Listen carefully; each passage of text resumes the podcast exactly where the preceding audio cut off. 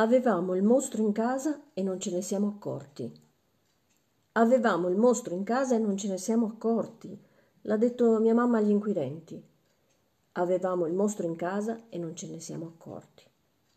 Era lì, che fumava vicino al caminetto e non ce ne siamo accorti. Avevamo il mostro proprio in casa e non ce ne siamo accorti.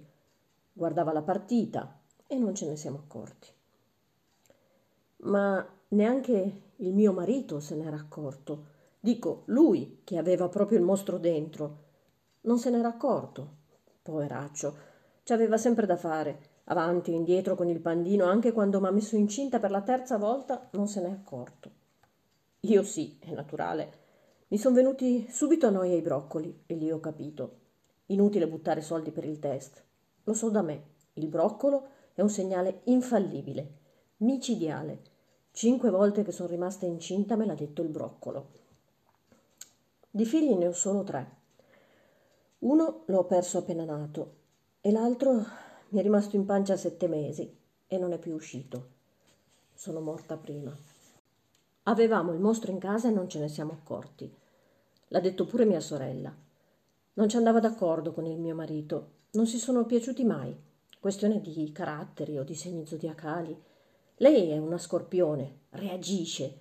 Una volta che il mio marito l'ha strattonata ha cominciato a strillare come un'aquila. Ma che ti strilli? Ti vuoi far sentire da tutti i vicini? E che vuoi che sia uno spintone? E allora io? Quando mi ha tirato la sedia in testa che avrei dovuto dire? Sono sfoghi, così, del momento. Si sa, gli uomini hanno queste punte di carattere hai visto come sono fatti anche fisicamente? Sono un fascio di nervi, ma deboli di stomaco. La sedia è volata perché non avevo tolto la cipolla dal sugo. Ci aveva ragione lui, non la digerisce e poi sta male. Comunque ha funzionato, perché dopo la botta che ho preso la cipolla non l'ho più messa da nessuna parte. Avevamo il mostro in casa e non ce ne siamo accorti, ma nessuno proprio se n'era accorto, neanche il brigadiere. M'ha vista il mese scorso in fila alle poste con la faccia viola di pugni e m'ha detto Che ti sei fatta, Teresa? Io, per non creare problemi e chiacchiere, ho detto che ero caduta dalle scale della cantinetta e lui mi ha guardata e ha sorriso. Poi, come un papà buono, mi ha consigliato di fare pace con il mio marito e di essere più tranquilla di non farlo arrabbiare. Io ci ho provato a non farlo arrabbiare, ma lui si era incaponito a portare questa donna in casa. Una situazione momentanea, ha detto, ma lei si era presa subito la stanza della nostra figlia più grande e si faceva portare il caffè a letto dal piccolo. Io, per carità, mi facevo i fatti miei, eppure la biancheria le stiravo alla tipa, così, per farlo contento, per tenerlo buono ma lui era sempre su di giri.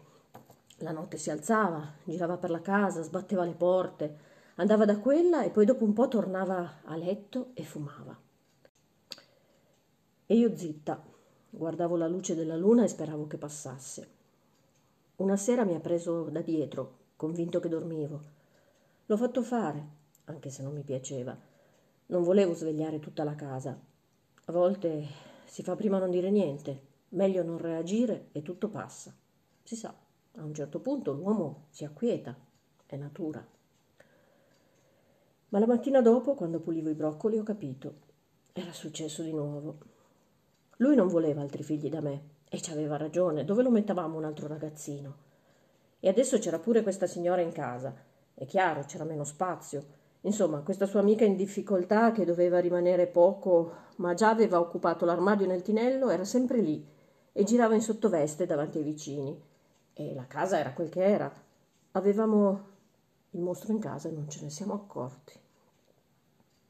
Al settimo mese ormai la pancia si vedeva tanto e gliel'ho dovuto dire, ma sembrava tranquillo. Siamo andati in gita tutti e tre. Una scampagnata con la signora e i panini e lui ha preso una latta di benzina dal garage. Perché prendi la benzina, papà, che la macchina va a diesel? Fatti i fatti tuoi, gli ha detto, ma senza menarlo. di buon umore. No, non era un mostro, se no mi bruciava viva da subito. E invece, per fortuna, prima mi ha dato una vangata in testa, che mi ha stordita forte, e quando mi ha dato fuoco non ho sentito quasi niente. Lo vedi? Non avevamo un mostro in casa, ci pensava a me, anche alla fine. Se no, non mi tramortiva prima con la vangata. Senza sarebbe stato peggio. Avrei sofferto molto di più. È stato un pensiero per me. Lo vedi, mamma?